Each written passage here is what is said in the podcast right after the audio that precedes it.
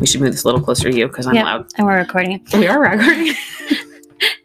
Welcome to Raw, Rebelliously Authentic Worship.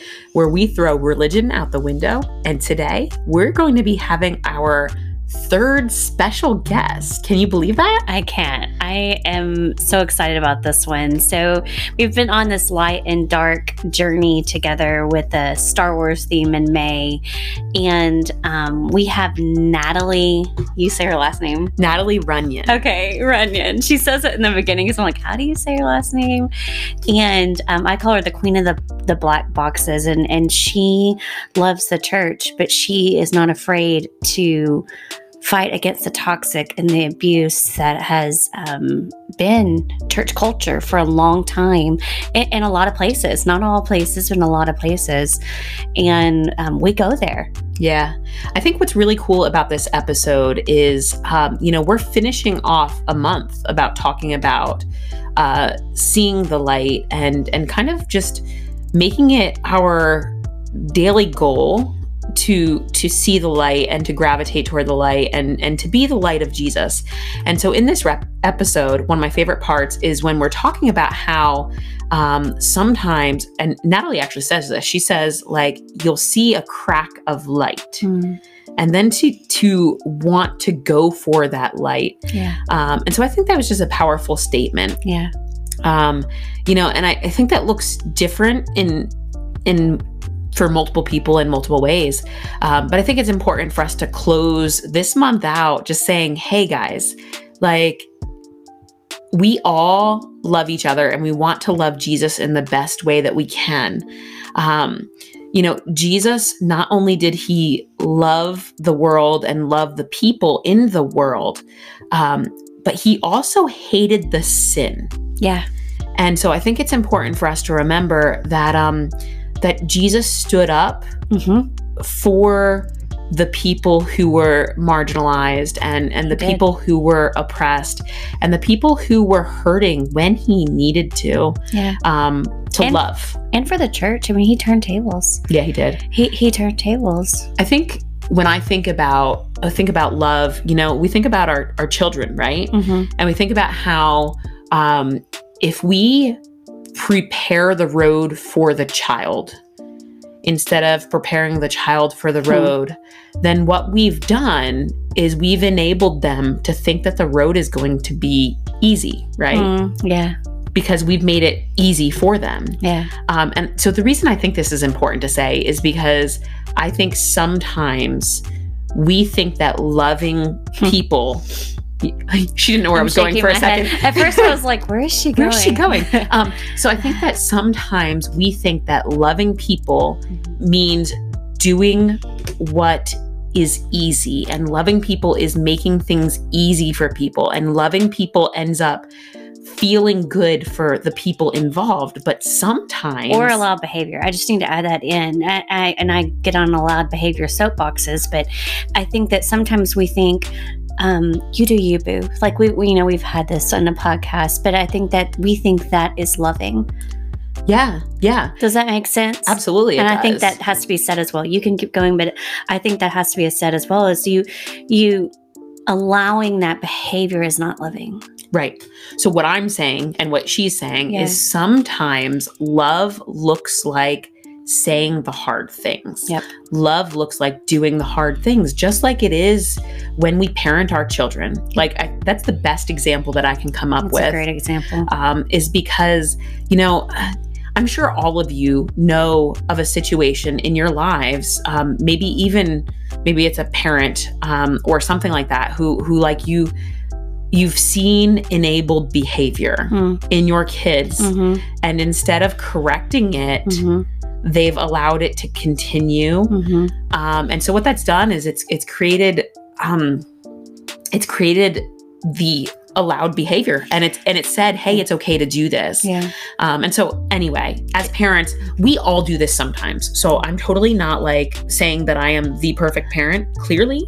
Um, but what i'm saying is that jesus would have us champion for what is good for what is right Yeah. and honorable And pleasing to him. and, And, yeah, sometimes that's hard. Yeah, and sometimes that's no. Sometimes you say no and, and, don't allow it. And we I love the conversation that we had with Natalie in this in this podcast. I'm so excited for you guys to get to meet her. If you don't follow her on social media, I highly encourage that follow whether you're in a healthy church or not, or you have not been in the past, um, I highly, highly encourage you to follow her. You know what else I think is really cool? And Yeah. I, I have one more thing to say. I'm sorry. No, it's I'm, okay. I'm no talking. sorries. I'm talking most of this intro because you talked most of the I did podcast. talk most. You know what happened? podcast. She was actually prepared, and I was the one not prepared. Guys, write this date down and and so what happened was she she knew enough she knew enough about what was going on to ask the questions and i was the one that was like okay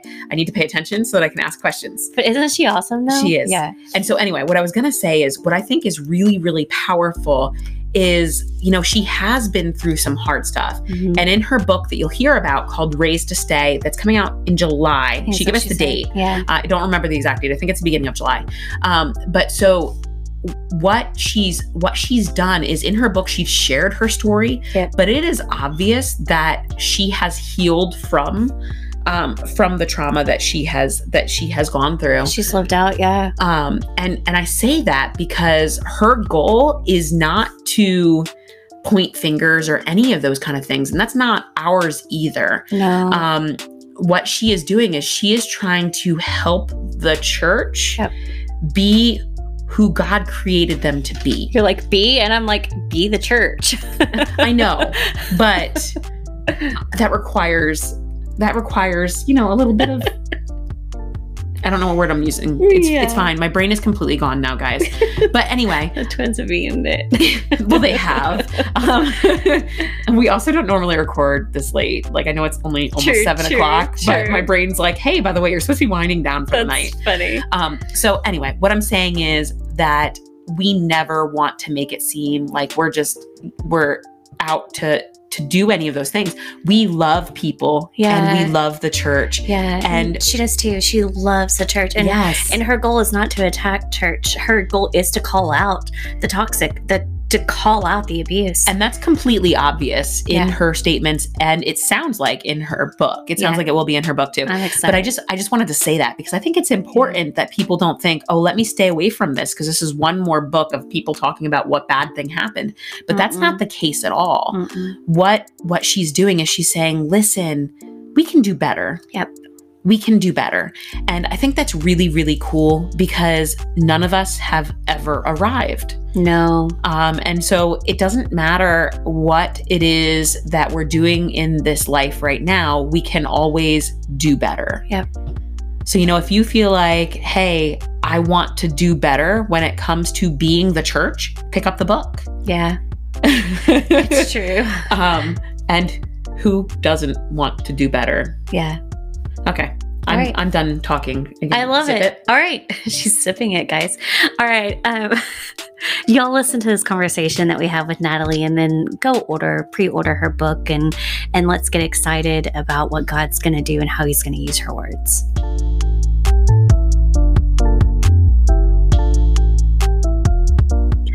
All right, guys. So here on Raw today, we have our special guest, Natalie. How do you say your last name, Natalie? Runion. Runion. I'm glad I asked because that's probably not how I I can't would've remember how you were saying it. I think I said you don't want to know. Like, ru- ru- Like It's a dude. reunion. I this is it's funny because my maiden name was Thomas, which okay, is very clear cut. And so when I met my husband, I was a teacher and I had kids with the last name Runyan, but it was spelled R U N Y A N. yeah, When I met him, he said his last name was Runion. That's like where my brain went, you know.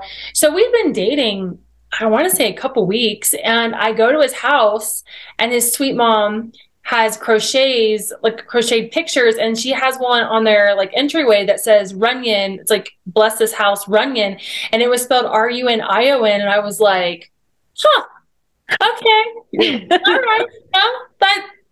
No, that's fine. You're hot. We'll take it. Good. No. so, say you're hot. great. So yeah, so I mean, it's, my, it's been my life for the last 16 years. How do you say your life? It's Runion. Yeah. Runion. so you've been married for 16 years. You Yeah, that to years. us, and you have how many kids? Two daughters who are 10 and 14 and they're amazing. They are little church kids. They love church. Um, actually i guess by the time this episode airs it'll be public but we're actually moving right now from colorado back home to our home state of kentucky and ohio like in that cincinnati area. Um, so they're excited. They're going to get to go back to all their cousins. We came out here specifically for new life church which i'm sure we'll talk about. Um, but we came out here for my job and then my husband once i kind of stopped doing the church thing and just started doing raised to stay. Uh, he said, "Let's go home." So we're heading back. So our kiddos are got their rooms packed. They're ready to go back to family. So yeah, we're we're just kind of like those traveling ministry gypsies. Just go wherever the Lord tells us to go. I think that's ditto. I think it by the time this time this airs, it'll be out as well that we're moving home.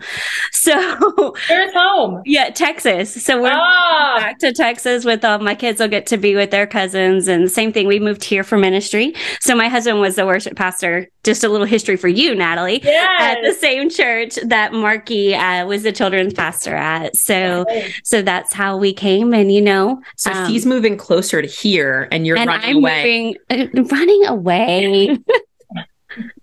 I'm not running away. It's like I've joking. been a gypsy too. Like we've been the gypsies as well. So we yeah. I definitely understand that. Apparently, I'm the opposite here. I was born in yep. Pennsylvania. I was raised in Pennsylvania, and yep. I still live like 16 miles from my childhood house. So it's called the black hole of the Midwest. It's fine. We, we embrace it. It's she cracks it.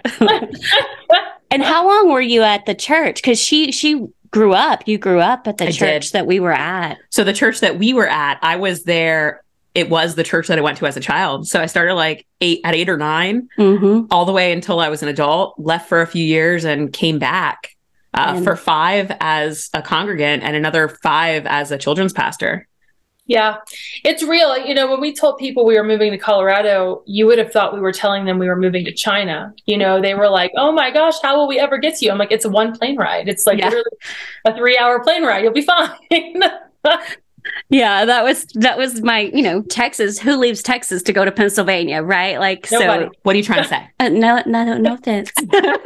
no offense, all of our Pennsylvania listeners. but yeah, no, it's it's definitely you do you go where God wants you, right? You go where God wants you, yeah. and and we are excited to go home, and I know you are too. Yeah, yeah, and yeah. the kids. You don't always get to go back to Jerusalem. Right. You, know, you don't get to go back better than you came sometimes. So that's good. Yeah. Yeah, definitely. So, okay, you're the queen of the black boxes. That's what I call you. Like the queen of the black boxes. And I just, I want to know, like, what made you decide I'm going to be brave and say all the things that all the people want to say and are not saying? because, you know, we have been in ministry for a long time and and done different churches. My husband's worship pastor and, and been at different churches. And the amount of church hurt um, that we've experienced is is vast. And I don't nobody says the words. Nobody says the words, but Natalie says the words. I mean, I was 40 when I started writing those black boxes. I'm 43. So it's been three years of kind of finding my voice in this madness. But prior to that, I was a pastor's kid, grew up in the Pentecostal church my whole life, and then went to a, went away to a non-Christian college and majored in exercise physiology. I was a gym teacher, you know, and then found my way into ministry right out of college. And I think growing up in it, there is a language that we all speak that we don't know we're all speaking.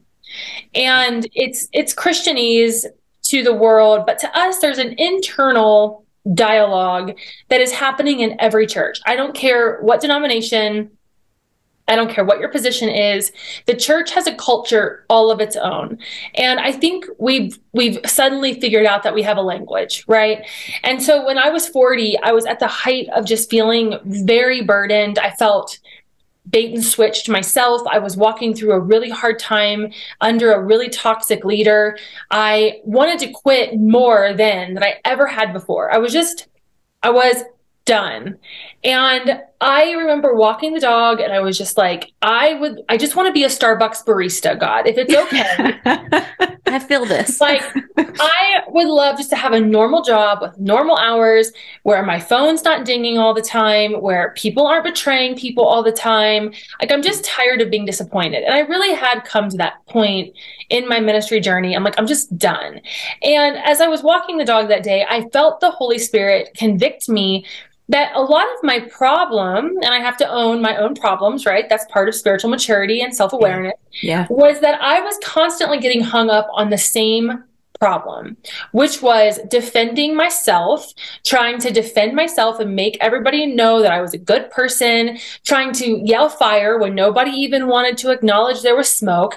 I just was constantly the the problem child of the church staff because I would call things out. and the we Lord's feel like, you. Keep going.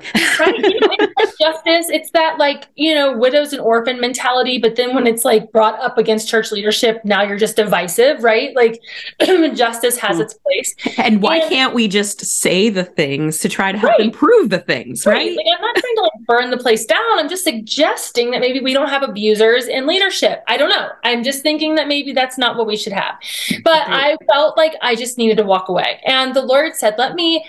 I need you to like let me fight for you for a change and go into these places of leadership that you're in and stop trying to prove anything and just let me be God. And then it was like I just heard this audible phrase raised to stay. And I remember that being like this stop in my in my tracks moment hmm. where I thought, oh my gosh, I think the Lord just gave me something. And so I hmm. went running home and I Googled it, raise the stay. There was nothing. There was nothing. There was nothing called raise the stay. And I thought, well, I must not be that washed up because the Lord just trusted me with something. and I think I think I now know my purpose. And it was like, okay, so my ministry had always been worship. It had always been whatever. And now I realized, no, I was created to tell people that they can't quit. Like that's my my entire ministry mm. has been wanting to quit so that I would actually flip that around and tell people why they can't quit. so I I wrote my first black box. I just wrote it. I wrote it. I don't know why I chose black and white because I'm a very neon person. But I a black box with white writing on Canva and I just wrote out. I just started writing things out, how I was feeling about wanting to quit. And before I knew it, there was this community forming. And I realized, like, oh my gosh, I'm 40 years old. And I suddenly realized why God has me still here. And that's been the last three years, has just been waking up every day and being like, okay, God, what do you want to say to your people? How do you want to challenge the church? How do you want to convict us today? And the language has been universal, much to my surprise. We're all speaking the same language, but we think we're, we're speaking a language nobody knows. And yet, here we are like oh my gosh thank you for putting words to what i couldn't say. Um, and that's where we're at now.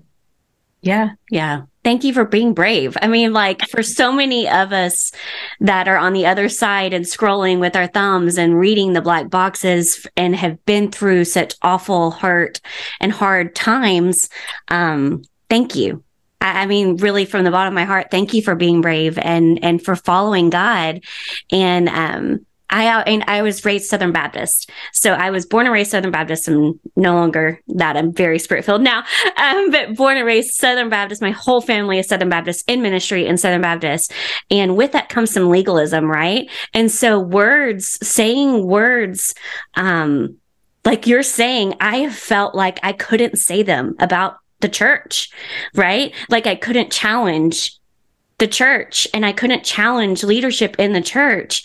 Um, and I, I, feel like so many of us are in that spot where we felt like we couldn't say words. And then Natalie comes along and says all the words. And I'm like, yes. it, it feels weighty because I know like Paul, you know, Paul is is constantly being so raw and so honest in the scriptures yeah. to the point where he's kind of like take me or leave me. Like I just have to be obedient to say the things and not that I'm comparing myself to Paul in any way shape or form, but I do think that the reason the church is where it's at now in this deconstruction movement is because leaders haven't been challenged. There hasn't been anyone to say, um, excuse me, that's not biblical or that's not spirit filled or spirit led. Um, excuse me, that's not even how we're supposed to be treating each other. Because we haven't challenged that, and held leaders accountable to a biblical standard, to a holy standard, that's why we find ourselves with abusers in position, why we have narcissistic leaders in high places, because nobody has felt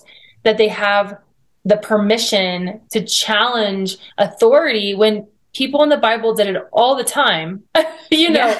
Yeah. Um, so I think that there is a place where there is honor, but then I also think there has to be a place for honesty as well. And where's the tension between that? I wrote down. So, what do you think? Um, here, me find my question. Mm-hmm. Where do you think the line is between allowing toxic behavior and giving grace and making room? We we talk a lot on our podcast about making room for people who are going through struggles and who are who are going through things and letting you know God come in and meet them. We talk about that all the time. But so where's where's that tension in that line of grace versus okay, you can no longer talk to me like that right? Like, you know, like, like yeah. That's not going to happen again. no, and I think that we have to look at like we know that leaders are going to be held more accountable. The Bible says that that to much is given, much is required. And if you are a leader in the church, you call yourself a pastor or a director or a discipler, whatever you call yourself, if you are taking care of the people of God, you are going to be held to a higher standard. Mm-hmm. So that means when you get to heaven, it is going to look different for the people who have called themselves preacher, teacher, and leader. However, in on earth here, that means that if we have a leader in position who is overseeing multiple people and they're toxic or unhealthy, we know that's just going to breed itself into a culture.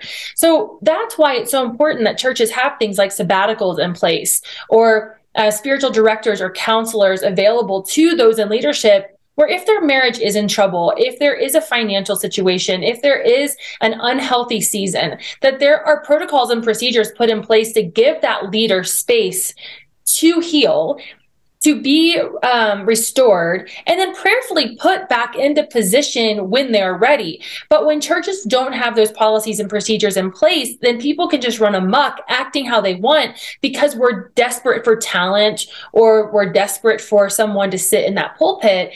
I mean, at this point, I'd rather see churches completely shut down and move to another church where there's healthy leadership than to continue to aid and abet abusers just to keep the doors open of a church. But that balance is that if you have a staff person who's just acting out, well, let's Matthew 15, you know, let's do the Matthew 18 thing here and let's have the hard conversation and take out the proper steps. And then prayerfully in a month, that issue is going to be resolved. So that's the grace piece of that. But when someone just continues to act out, continues to just be divisive, we know that division is not of the Lord. So there has to be accountability and discipline there. But for leaders, if we don't have the right structures in place to hold them accountable at a biblical space, then either we haven't set up our structures properly to protect the sheep, or we're just letting people act how they want because we need talented people. And both are going to cause chaos in the house. So I think there's a place for grace. And then I think there's also a place like, do you really want to be here and submit to the leadership? If you don't, then you need to go work at Starbucks and go be there. you know, honestly. yeah. I think I think something that's interesting about that is as pastors, and I'm sure Jess would agree, um, we want to have somebody to talk to. Like being at the top is a is a lonely place because you can't share what's going on with other people with other people. And so you need that person to be able to talk to. So I don't understand why anybody wouldn't want to have somebody to have those conversations with. No, and if you think about your staff culture, and smaller churches will be different than larger churches, but 90% of our productivity is in drama. It, you know, you're in offices talking about the stuff that's going it's on. True. You know, you're just, it's like save the drama for your mama. Like, we're paying good people to sit and gossip about things that if we just had healthy places to discuss this stuff, we'd be much more productive in our churches and probably not having to staff 100. We could probably staff 50 if we weren't spending so much time um, gossiping and trying to figure out what leadership is really doing and what's really happening behind the scenes. And so, as pastors, having you know mentors, having people like counselors and and spiritual yeah. directors in our lives. Those are the safe places that we need to offer our staff to be able to unpack things that are happening. So it's not happening within our our own staff culture. I did that post on why most staff would rather quit than contend for healthy culture, it's because nobody's listening to them. Exactly. And at some point, you just get tired of being the clanging, you know, uh, cymbal that's screaming help and nobody's going to help you. And so you're right. We need those safe places. Yeah. I was thinking about the timeline because you said you've been doing this for about three years, right? That puts it yeah. smack dab in the middle of COVID. Um, which I think is interesting because of the mental health crisis that we've, I mean, it, it's always been there, yeah. I think. Um, but all of a sudden, everybody's realizing that it's there because of COVID.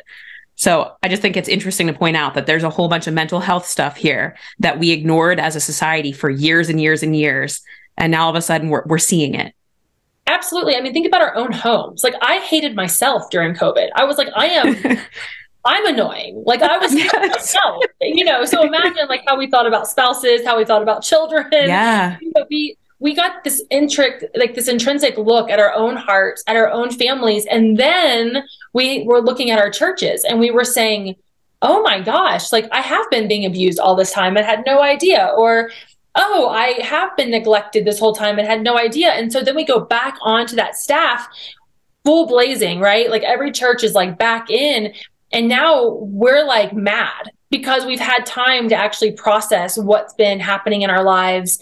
Um, we probably did need counseling and didn't even know we needed it. Some of us needed medication and didn't even know we needed it. Yeah. And so we're, COVID woke us up to so many things. And then our church staff is just supposed to go back to normal. Like, when half of us didn't even get the real break everybody else got because we were attending nope. on the phone. I don't know about you guys. I was doing 300 calls a week.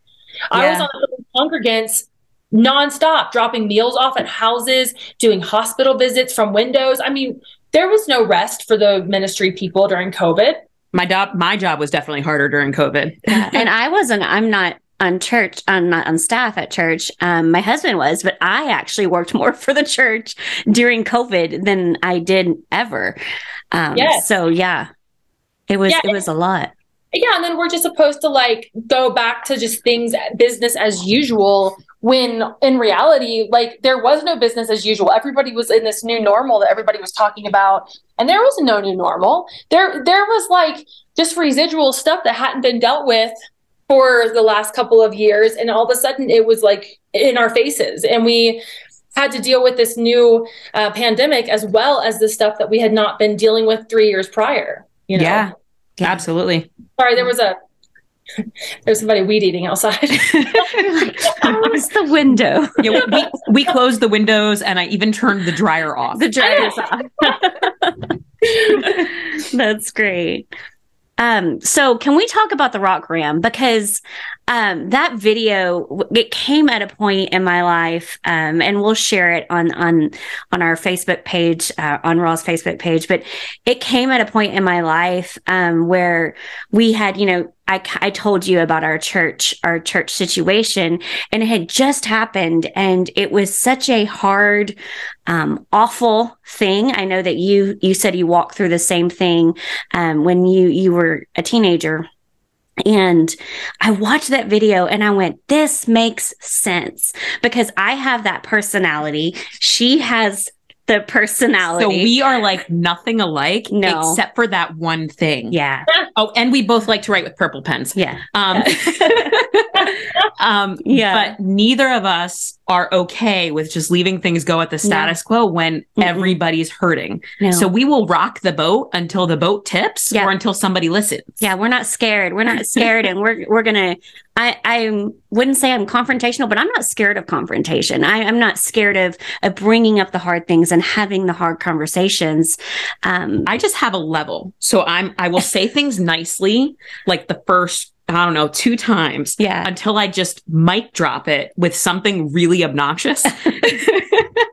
well, and, and here's the deal: like it's it's almost like it's fine for men to have that personality, but when True. women have that personality, we're Jezebels or we're yeah. uh, disrespectful or we're loud or whatever, and um, I just feel like the Lord uses a lot of us for these Esther moments, and that's that meekness, that power under control.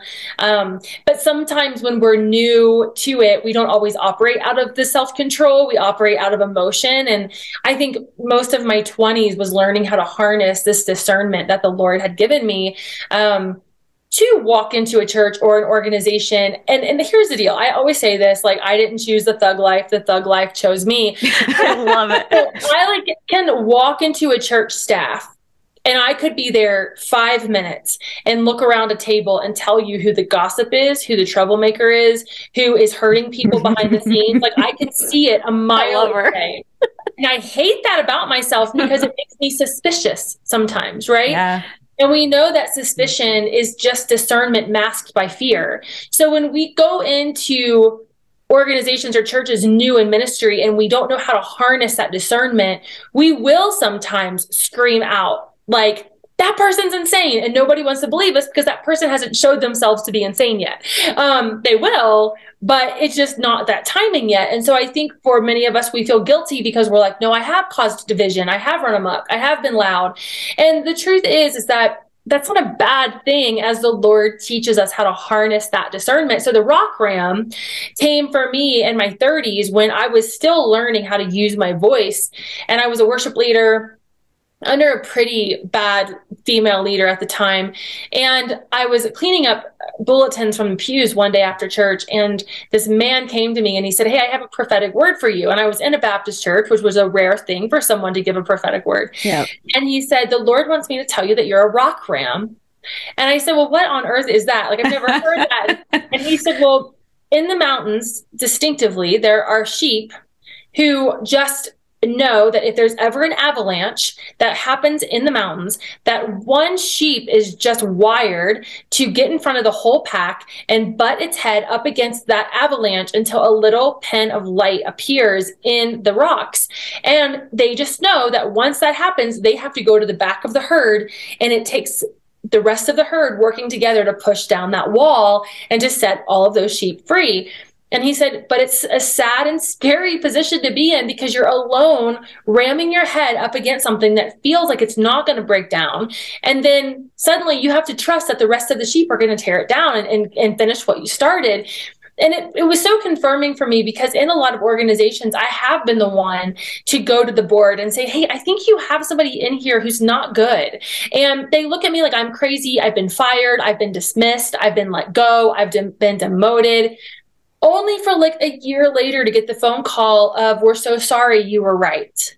And what I want to say to church leadership is we don't want that conversation. The people who are telling you that there are things happening don't yeah. want to be right. That's not like sure. our goal to be right. But I'm tired of getting the phone call, you were right. Like, why don't we investigate the, the person? Why don't we ask our staff, are you seeing the same thing? Like if if you have 20 people resigning who are under the same person, that should give you a red flag. But leadership isn't always paying attention to that. So the Rock Rams are in position to kind of start saying, hey guys, something's wrong. And then it takes the rest of the staff or congregation or whoever to kind of partner beside you and say, you know what, you're right, we're not going to be silent anymore. We're going to come behind and push this thing down. And unfortunately, Rock Rams don't always get to see the wall fall. A lot of times we are the ones who have to go on and then the rest of the staff or the church has to decide if they're going to come alongside and and be the voice. And you know sometimes it does and sometimes they don't but our job isn't to babysit that process. And that's the difference between quitting and going. Quitting is taking my toys and being angry and bleeding all over the next church i go to. Going is saying look i've done what i came here to do. I feel healthy I feel safe. I feel like I did my job. Now I'm going to go and be healthy in the next thing God has for me and trust He'll reveal in His timing what needs to be revealed. That's so hard to separate, you know, as as humans because we we care a lot about what others think of us, even if we don't want to. and then on top of that, we want to see justice, especially for personalities like ours. Like yeah. we want to see it happen. Yeah. Um, so that is a really hard thing to do. To go to the back. Yeah. And I love that, you know, that pinhole of light. So our podcast, um, our, we're in a series right now and, and you're finalizing the series and we've been talking about dark and light and, and we, we equate it to Star Wars. We're big. I don't know if you like Star Wars or not, but we're kind of like Star Wars Yoda, like a whole thing um, geeks around here, and all of us, the husbands, um, are on part of the podcast as well, and so it's just fun. Um, but we've been talking about dark and light, and so just to have that little bit of light, and just to to let that light in. I think that that's a huge statement. Um, and we have to see that as a victory. Yeah. For for those of us who, you know, our personalities who want that, we well, have yeah. to see that light as victory. And, and we're we're kind of control freaks on this side of the microphone. And so to have, you know, to not be in control of knocking it all the way down and have to trust that it will get knocked all the way down. Um, that's hard. Or maybe understand that it won't. Mm because sometimes it doesn't. Uh, yeah. You know, I, I, remember being a kid and, and, you know, you always heard your parents as pastors talk about certain things and churches and situations. And sometimes there was freedom for the people. Sometimes they did get a new leader who was healthier or uh, the person who was the abuser was was let go but there was never without a wake of destruction behind whoever it was that was causing the chaos. And i think that for me was what was what always lit my justice button up was like well why does there have to be so many? Like we know the lord is going to ask some of us to walk out hard things but like yeah. if we can prevent it from happening to other people. And i was just on a live today where i was saying I found out that one of the people who was one of my abusers just got ordained into a new position at a church. And oh, that's so hard. Like the human part of me is like, why are we still putting people like this in position? Like if they've been in two different churches in three years for the same thing, and they're coming to you now wanting authority why aren't we making them sit under our leadership and like why aren't we interviewing those churches where they came from and finding out why they were dismissed or why they left and I think churches are just so desperate for talent and so desperate for hard workers that they're willing to take the chance, but it's at the expense of the sheep. And that's where my heart breaks and where your heart breaks is yeah. we can't keep sacrificing sheep for for um, an appearance. Yeah. yeah. Yeah, agree. A thousand percent. um, do you want to tell us a little bit about your book? Yeah, that's where we're at because I hear you have a yeah. book coming out. I do, guys, July fourth, which it feels like it's been the longest launch of ever. But we knew this book needed some time to breathe and kind of get out there. Um, I got this book deal with David C. Cook like two years ago. I started writing the uh, proposal and knew the Lord was turning the black boxes into a book. Um, and so that's what it is. It's called Raised to Stay Persevering in Ministry When You Have a Million Reasons to Walk Away. And it's basically just my story of getting hurt um, as a younger Christian uh, leader and then taking it all the way to the hope and the holy where God does heal and restore if we stay long enough to watch him do the re- the reconciling work. Um, but a lot of us are quitting before we get to that part because we're tired and discouraged, and we just want to do something different. And so the book is uh, just a journey of just going through the hard and the hard and the hurt and then getting to that hope in the holy which god always does because that's what he does. God turns our ashes into beauty and um, so i'm excited. I'm proud of it. We have some really great um, endorsers of this. I wanted pastors to be able to endorse it. Um, people who have been in ministry a long time. Lisa bevere wrote the foreword. That's awesome um, right? like you know, a, a, mother of the faith. And yeah. when I was asking the Lord who should write the foreword, I just heard him say, ask a, a, general, not a celebrity. And when I started looking at the generals of faith who were still around, you guys, there's not a lot. I mean, that aren't attached to a scandal or or whatever. So Mama Lisa came in and she's uh, wrote a beautiful foreword and it's out for pre-order now and we're doing great. Our goal is to hit New York Times. We want to see this message go across the globe. So in order for it to do that, we do have to hit New York Times, but we believe that the Lord will amplify the message where he wants it to go. And while we're talking about pre orders for a second, I was listening to another podcast recently, and I just have to say that pre ordering books is so, so important, guys. So if you're interested in what she's talking about, um, definitely get in there and pre order, and we'll have her tell you where in just a second. Um, but what happens is they need to make sure there's enough copies for the people who want the book. So the more people who pre-order, the better prepared we are or they are, sorry, I'm not I'm not copying it. the better prepared they are to be able to handle the the number of books. So where can they pre-order? Well, right now you can get it on Amazon, Barnes and Noble, um, Christian Books, Books a Million. We're asking churches to consider even doing bulk orders and getting them for your staff. All bulk orders are going to get um, immediate access to my 12 week um, video course that actually goes with it. And that Awesome. way, churches have language, right? Like they have a resource that if your church is going through high turnover, if your staff is weary, this is not a bashing the church book. This is honestly a hey, how do we come together, acknowledge our weaknesses, and then move forward for kingdom purpose, which is really to go and make disciples. So, how do we keep doing that eh, while also knowing we're broken and kind of hot messes across the board?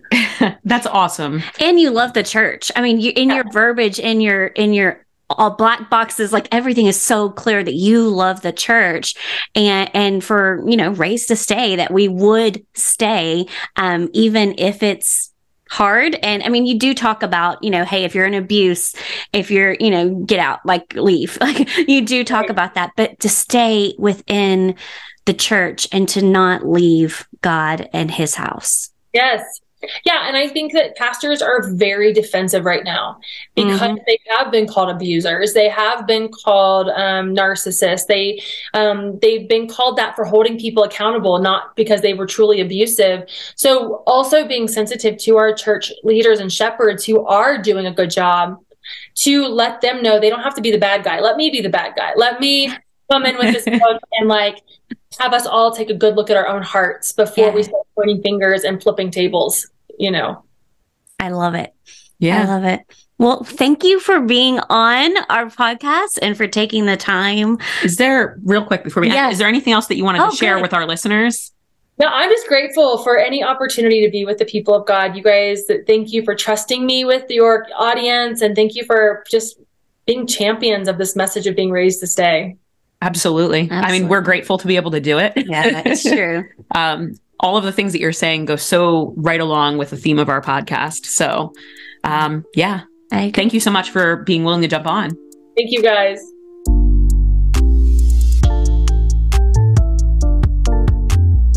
Okay, I told you guys you were going to love Natalie. Was I right? Like, I know I y'all aren't talking back to us, but I know I was right.